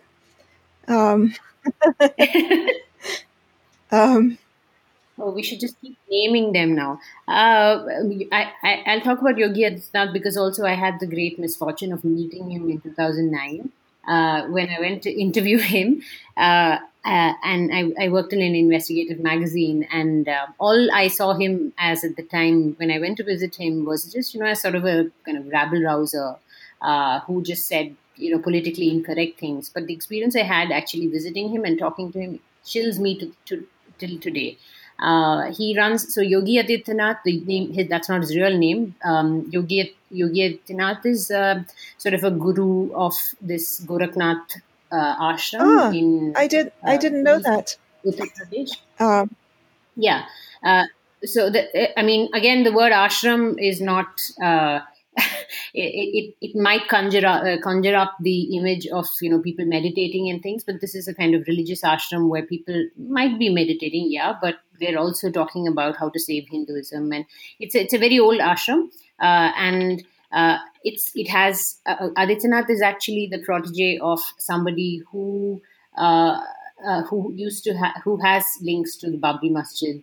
He led the move uh, towards it uh, through the demolition, and also he is someone uh, and and that person used to be a member of the Hindu Mahasabha, which was an extreme uh, strain of the R S S, and now and then merged with the B J P later on.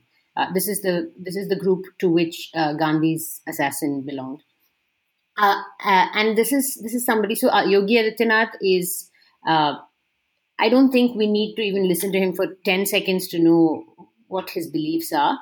Uh, he runs this this uh, ashram, and he's uh, actually a five-time parliamentarian. He's won five times from that uh, constituency and gone into parliament, uh, and now him becoming chief minister. Uh, is chilling because he has had such a past of anti-Muslim of anti-Muslim violence, uh, and I and I mean I actually witnessed him go through a Muslim majority um, area. I mean, there are more, more more people living there were Muslim. This is a place called Azamgarh, and he was he was screaming that he will take, you know, this was a, supposedly an election campaign, and he was saying. Uh, you, you people, if if one of you has, uh, if if one of my Hindus is attacked, then hundred of you, a hundred of your women will be, and then he lets the sentence go halfway. It just this is the kind of this is the kind of chilling thing he does, he, and he's doing this on a microphone, uh, going through a Muslim area, and this was uh, he uh, this was. what he has taught to a group called the Hindu Yuva Vahini, which he has created, which is of kind of youth that uh, have swords. I, I don't know what other kinds of weapons. I saw swords. Uh, and they uh, are also the people who are now supposedly going to protect women on the streets. After he became chief minister, this is his, he says they're going to be more dedicated than the police of the state. And this is a man. What does he mean by protect women?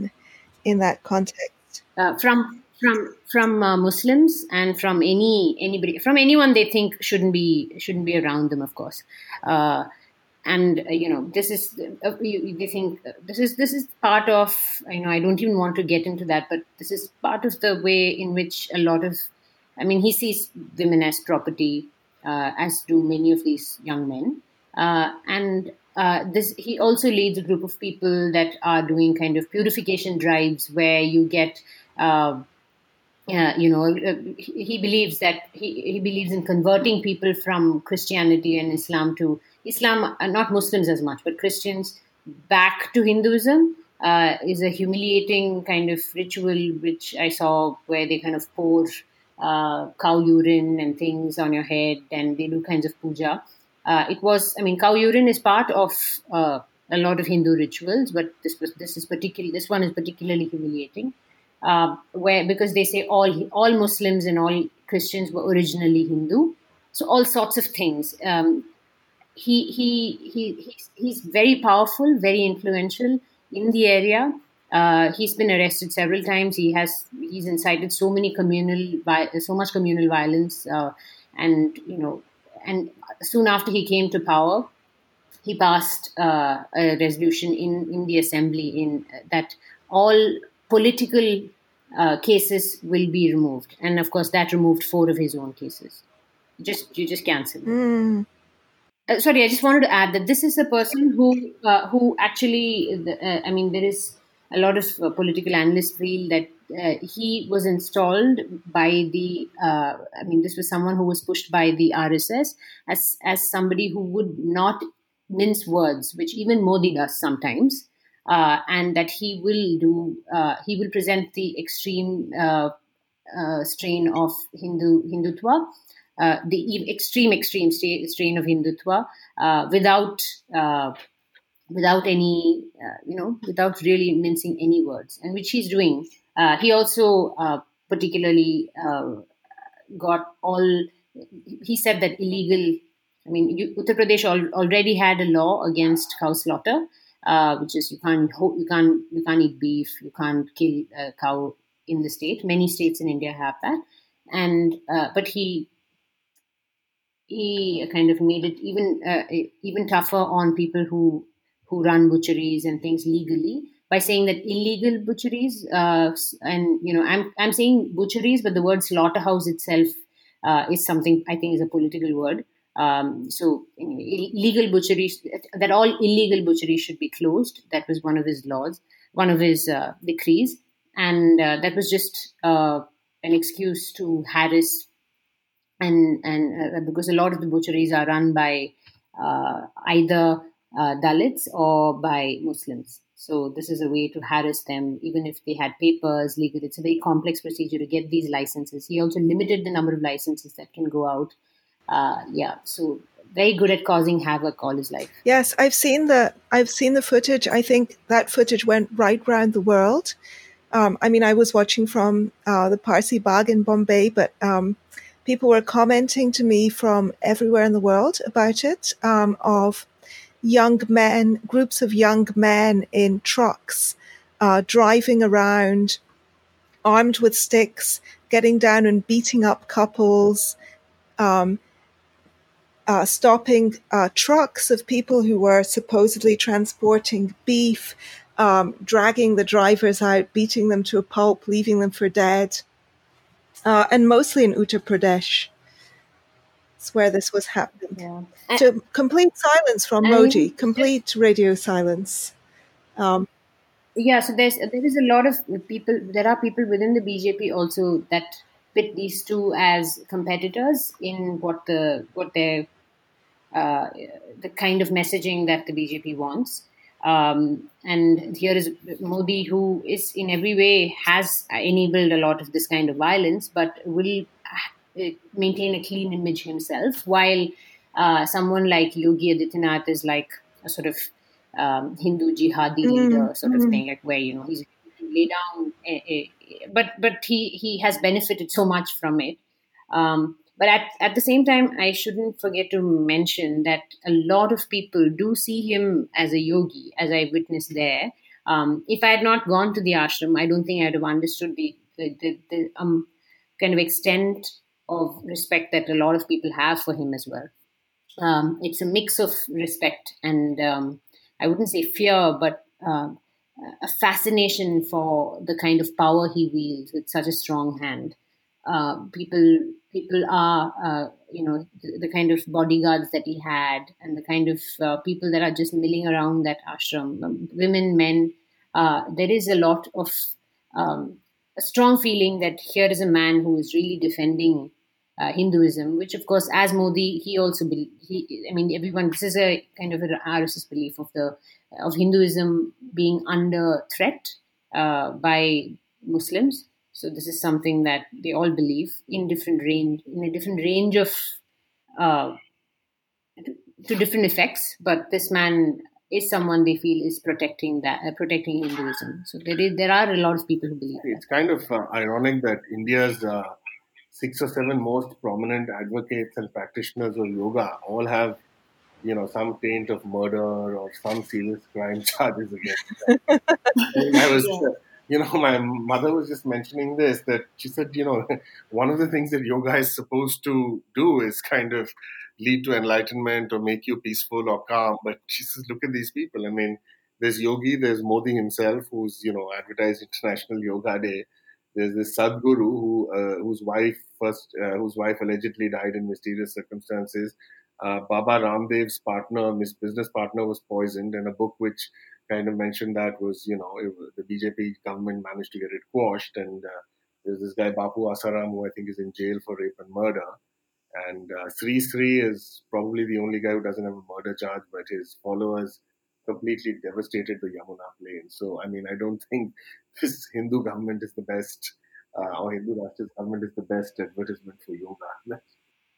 Yeah, so I just wanted to say that there is actually a book, and I will find the link and send it to you, but there is a book that looks into this, the history, the, to going back to the history of how yoga is practiced, and even things like asana and the and the kind of holding of postures and all of that, uh, which did not exist before.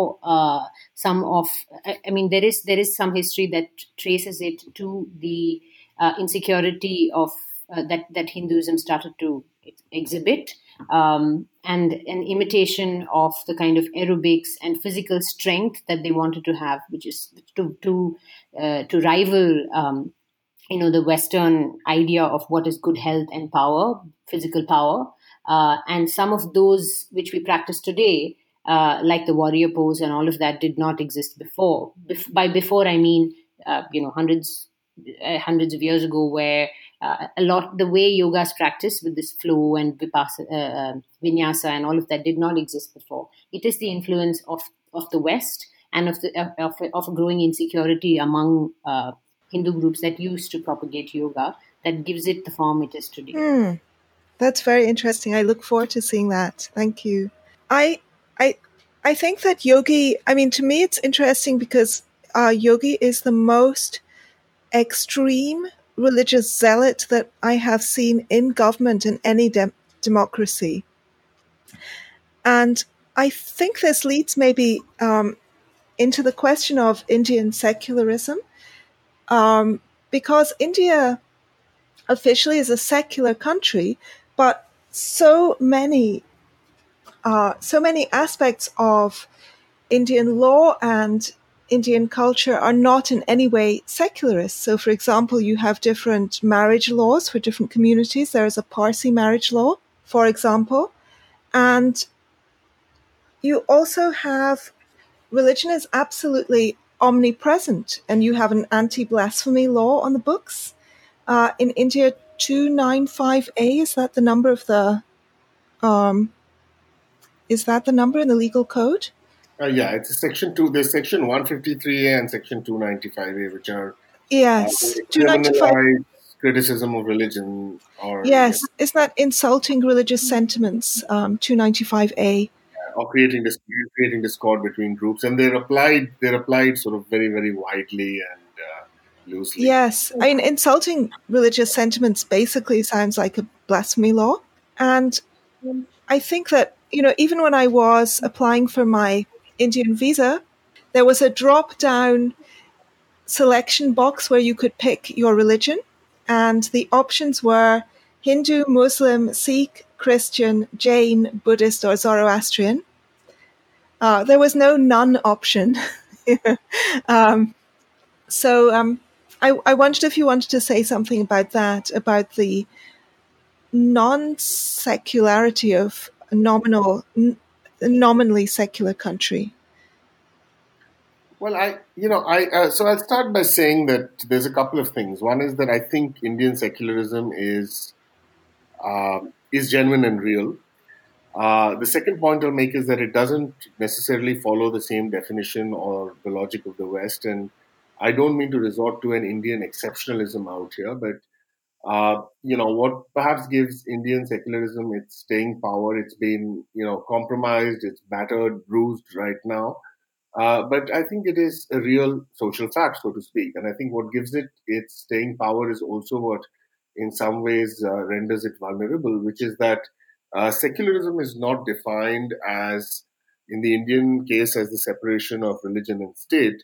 Uh, rather, it's defined as a kind of, um, you know, uh, I would say either an equidistance or an equal recognition of all religions. Uh, so that's why, you know, growing up in India, school was wonderful because, you know, you got every religious holiday. I mean, I got mm. more I got more days off for Christian holidays in India than I do in in, in a post-Christian secular society like the U S. That's now, that's definitely an advantage. Um. And especially when you're in school. But the thing is that there is no perfect secularism anywhere, right? It's, you know, as an ideal doctrine, I mean, Uh, uh, and, and uh, you know, this professor at Emory Law School, John Witter, who's written a wonderful piece saying there is no real wall between church and state. Uh, the the U S is heavily, heavily Christian in all kinds of ways. I mean, or if you just look at the history of, uh, you know, you know, just the secularization of modern life, uh, I think there is, in many ways, secularism is, is both, uh, you know, encumbered by and also informed by a kind of Christian heritage. Uh, so much so that Gayatri Spivak will say that secularism, I think she's a very interesting phrase where she says secularism is laundered Christianity. Uh, now, you know, we have Sunday as a holiday, for instance. That's one example. But, uh, you know, even if we act, even if we accept that the West, and I think it has sort of meaningfully managed to, to separate the sphere of private life from the, you know, uh, public life from religion in certain ways, uh, France, which is secular, is heavily, heavily Catholic.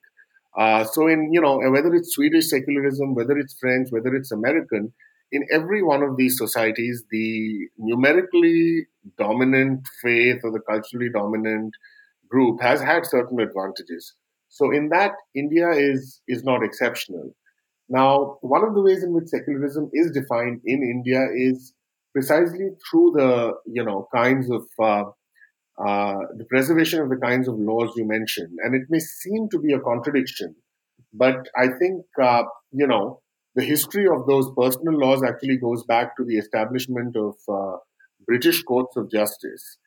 And, uh, you know, one, so a quick sort of point about Indian history that, uh, you know, Indian, uh, in India's history, when you had rulers from different religious communities, Uh, you could have a Muslim ruler who had Hindus in his army, uh, and you could have a Hindu ruler who had, you know, Muslims in their army. This was sort of very common.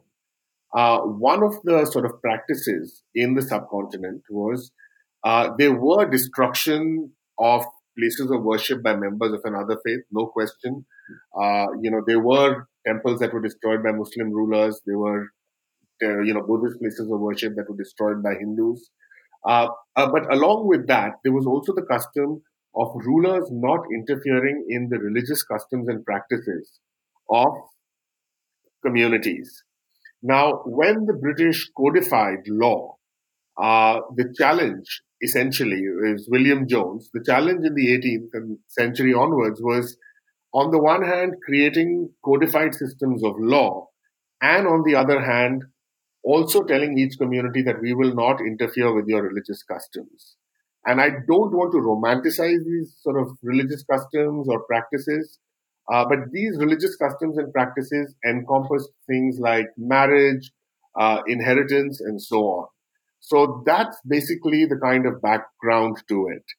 And one of the things that had happened, I think, with the specter of the partition of India is essentially if minorities had to be assured that they would be safe in India was a commitment that the state, secular as it would be, would not interfere in the customs of these groups. Uh, so in that sense, it's very interesting that the post-colonial state sort of behaved in the way traditional rulers had, and to some extent also behaved in the way the its colonial predecessor had. Uh, so that's actually the kind of backdrop. Now, one of the good, uh, insightful criticisms of Indian secularism made by a professor of philosophy, Akhil uh, Bilgrami, philosophy, I think, at Columbia, it's an essay he wrote a long time ago, is that he says Indian secularism was what he calls a holding process, which is that, uh, you know, it kept things in check, but his point is that it didn't really develop any substantive legitimacy. Uh, you know, that's an interesting point. I don't think that there is anything that makes Indians innately secular, more secular than people of other world uh, communities. I, you know, I think that's a kind of self-congratulatory, exceptionalist gesture. Uh, but I do think that if you think of secularism in a way as, you know, uh, consonant with traditions of syncretism, uh, of shared practices, of some degree of, you know, coexistence, even with the histories of uh, violence, uh, it doesn't mean that, you know, those histories can't exist with prejudice, but it does mean that there is some kind of basis for what we call Indian secularism.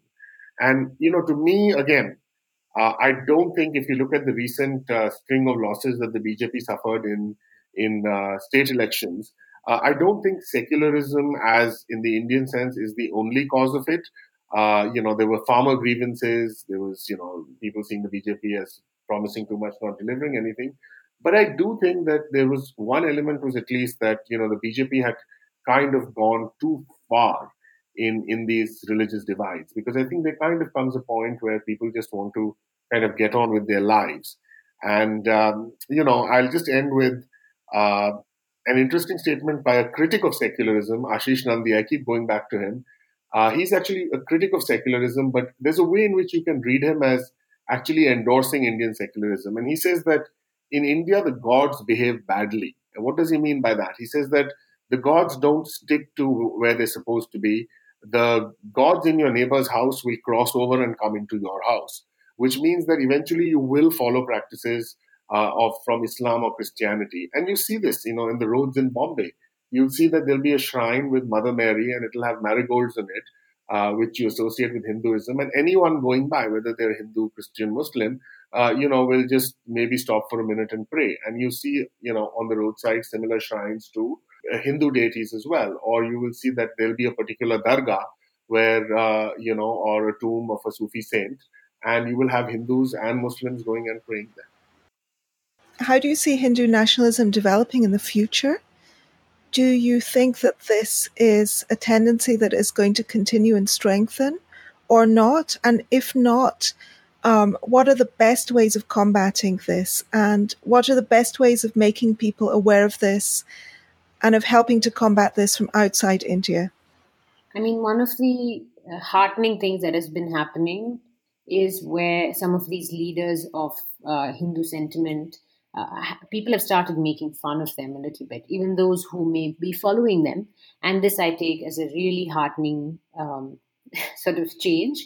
Uh, people were taking some of these uh, leaders far too seriously. Yes, we should be taking them seriously in terms of the actions that they do, but in terms of leaders, in terms of, I mean, every every politician should be made fun of. And when they, I mean, I think we had lost that for some years. And Uh, there is wit and uh, humor in a lot of Indian voters and, you know, just people who live in India. And I'm so glad that some of that is coming back. A lot of uh, m- movements have already started to question and challenge fearlessly a lot of what uh, the Modi-led government is doing and a lot of what B J P governments, uh, state governments are doing across the country. And this is taking the form of Dalit assertion among young men and women. It is taking the form of new political alliances that are happening in some states like Uttar Pradesh, where two extremely warring uh, and equally you know, uh, they have completely opposite vote banks. Uh, one is uh, Mayawati, who is cons- traditionally a Dalit leader, although she has quoted Brahmins and other upper castes before, uh, and the other who have actually caused her physical harm, uh, Samajwadi Party. These alliances are forming because there is a strong sense of having to remove the B J P and what it represents. While a lot of this electoral alliances and all of that have something to do with power, because they do fear how deeply the B J P is able to uh, extend its networks, uh, there is there is also among civil society and among groups that, uh, like like I mentioned, these Dalit groups, like uh, you know, you, uh, women uh, are strongly asserting themselves in in in the spheres of temples, like in the Sabrimala in the south, where they are pushing for entry into a, into a, uh, I mean, it, it is a, it is a specific case of a specific temple in a specific, which follows a, a specific practice, but it is becoming uh, more emblematic of a bigger fight against uh, kind of, what do you say, Brahminical patriarchy, which is like hashtag on Twitter. So you have, you have this strong need to remove the B J P, but uh, as I see it, there are a lot of things happening at the same time, and it is and and and some groups are that are allying have been traditional enemies, and this is good. But I don't think we can only see it as a political challenge. Uh, socially, a lot of uh, what was not to be said in in public uh, or to your family member or to your friend is being said very easily. A lot of you know, uh, inequality, unemployment, poverty is, is being explained away very simply as uh, through identity politics. A lot of this is something that uh, groups that are not the B J P uh, are not addressing seriously. Uh, where even in, I'm not just talking about politicians, but a lot of uh, activists themselves. Uh, a lot of it is being brushed under uh, you know communalist, nationalist politics, but actually communalism and nationalist politics. But actually, there is there is more that should be addressed without all of us kind of seeing saffron all the time. And and that work is happening, but I I I hope that work is stronger, because that is when a lot of this insecurity, a lot of the a lot of the unrest is actually going to be addressed. And those are the things that the B J P is sidelining. Those are the things that the B J P, like there are, as uh, Rohit mentioned, and you know. I, I, I met these farmers that were that all came to Delhi, uh, you know, lakhs of them, and they uh, these these were people talking about climate change. They were talking about uh, water resource. They were talking about land acquisition. Uh, all of these are long-term problems, and that didn't appear only when the B J P came. So it's great that these issues are getting focused on, uh, but not all the answers will come from just the removal of the B J P. Yeah, I think Rohini has, you know, hit the nail on the head. So I'll just add a few other things. I, I agree with, uh, you know, pretty much everything Rohini said. Uh, you know, it's it's very interesting uh, that, you know, she mentioned that people are now criticizing, satirizing the government. One of the things I've noticed through, you know, my Twitter account and otherwise is that a lot of people don't mind you criticizing Modi directly. But the one thing his fans called Bhakts and the you know right-wing trolls absolutely cannot stand is people mocking him. Uh, somehow that really, really gets to him. And I think we are seeing more of that. So in some ways that, you know, Sheen has kind of disappeared of Modi. Uh, and secondly, yes, I think that, you know, the it's not as if the Congress has completely clean hands when it comes to communalism. Uh, to me, one of the things that's happened which is very alarming is that, uh, and I wrote a piece about this some time ago, is that in one sense, the B J P has already won. When you have, uh, you know, the new government in Madhya Pradesh, the Congress government talking about protecting cows, when you have Rahul Gandhi out to prove his Hindu credentials and, you know, going to temples, that's where I feel that, you know, if this is something that earlier, for instance, Congress leaders, non-B J P, non-Hindu right leaders didn't need to do.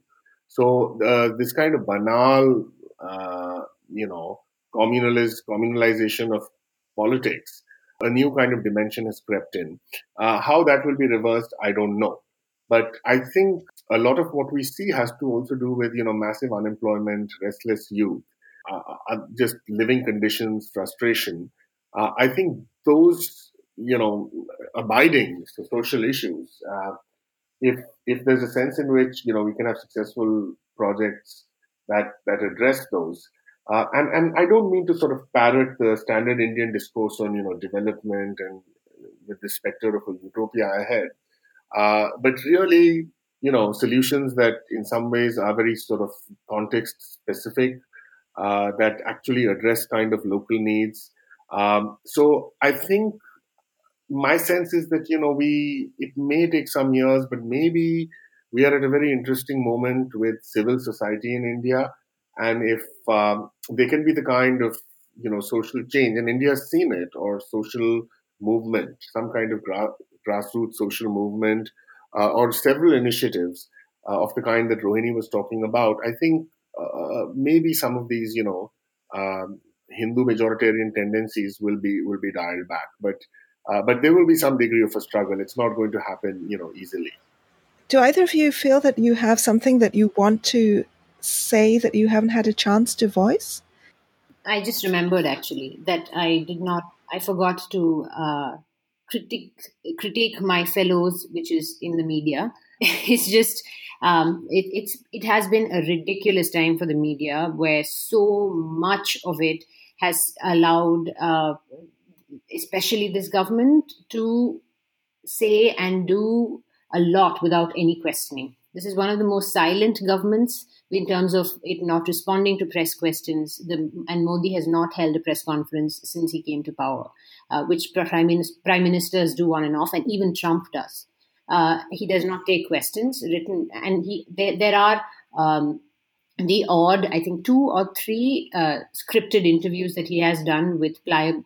What pliable is not a nice word now, apparently. You'll see the history on Twitter. Uh, some very friendly journalists who ask him things like, uh, oh, how do you work for eighteen hours a day? Oh, how do you wake up at three a.m.? Um, you know, where do you get this energy from? It is disgusting. There are journalists, uh, th- there is a journalist, um, I mean, when I think in Times now, I think it started, or oh, there's Arnab Goswami, Uh, and he, I think it was Times Now, or the channel he runs now, Republic, where he started, it was a debate on why one should not say Bharat Mata Ki Jai. And the whole debate was started by looking at his panelists, including people who are critical of this statement, which is a very considered uh, and has a history with the R S S. Um, can you just translate that statement for, for listeners? Glory be to Mother India. This Mother India figure is, is like this, uh, it's in the shape of the Indian, uh, you know, subcontinent, is a, like a woman holding a flag, and often a woman in a sari holding a flag, and she's considered Mother India, and she's holding this flag, which is often uh, in a lot of the picturization, the R S S flag, uh, a saffron sort of flag, and not the Indian flag. And sometimes that is replaced with the Indian flag. And there is a history of criticism of this, and um, some people don't like to say it. So there was this, uh, uh, there was this um, uh, anchor who, T V anchor, who says, "I have all my guests with me from across, uh, you know, different opinions, and let us all start the show by saying Bharat Mata Ki Jai." You go. It was re- hilarious. This is this is the sort of um, uh, you know ridiculous, uh, servile behavior from a lot of the media, and uh, you know some may not be th- this extreme, but some are. Uh, quite apologi- uh, have become apologists. And um, I, I, I don't, I, I see some people believe that they will flip back to a different government, uh, to sort of you know, doing lip service to that kind of government. Uh, but I don't, I don't know. Uh, and I don't think that gives me much hope either. Rohit, did you have anything else that you feel you want to get in before we end the podcast? Yeah, just a couple of things. First, again, echoing what Rohini is saying, that, you know, on my Twitter account and my articles have been a critic of the media. Uh, yeah, the psychophancy has been, you know, astonishing. It's been an emergency-like situation as far as I'm concerned. And, and that has to do with the fact that the Modi government is enormously vindictive and, and you know, vicious. And they do monitor, uh, you know, what's said about them. They've, uh, you know, they've gone after the one channel, N D T V, which was somewhat critical of them, and then N D T V also kind of, you know, fell in line. Um, so you've got, you know, some outposts, uh, I'd say, of uh, of media integrity still there, and a lot of very good, fine journalists. I don't want to demonize the community. Uh, but I really, you know, hope that with all the numbers of channels we have, et cetera, that, um, you know, there's some kind of minimal ethical integrity that, that, that is maintained. We move towards that. Uh, the second thing is that, yeah, I mean, if you take the violence away from the Hindu right, they also provide a good deal of entertainment. There's a lot of crackpottery about, you know, science, uh, that they were ancient ancient Indians, uh, Hindus who, you know, had the internet and telepathy and all. Uh, so my, my hope is that in an ideal world, I would like to see a Hindu right that uh, doesn't engage in violence or communalization. Uh, it doesn't feed this junk to students in textbooks or at conferences, but uh, I hope they keep entertaining us. So I just yes, I, I, I follow Subramanian uh, Swami just for the entertainment value. So this guy who, I think he has a degree from Yale, uh, law degree. I haven't looked that up actually. He has a there law degree. Many, some quite. There are many, many more of them. Many. More oh yes, yes. He's just an example because he's someone quite prominent within the government and who is well educated, and he seriously believes. I mean, not as a sort of joke, but in all seriousness, he believes, for example, that the ancient Hindus had plastic surgery, um, and you can tell this because Ganesh has a an elephant's head, and he also believes that ancient Hindus went to space. They had space travel. And they traveled in these swan-shaped, um, they look like giant flying gondolas called Pushpak Viman. Um, and uh, I'm actually quite fascinated by the Pushpak Viman myth. Uh, it's one of my favorite things in Hinduism. But uh, they are taking this act seriously, including people who are involved in education in India, are taking all kinds of complete nonsense seriously. Well, I give them give them the plastic surgery in part because there is the ancient Indian physician Sushruta who has a technique for a nose graft. But mm. uh, yeah, Ganesh is completely absurd.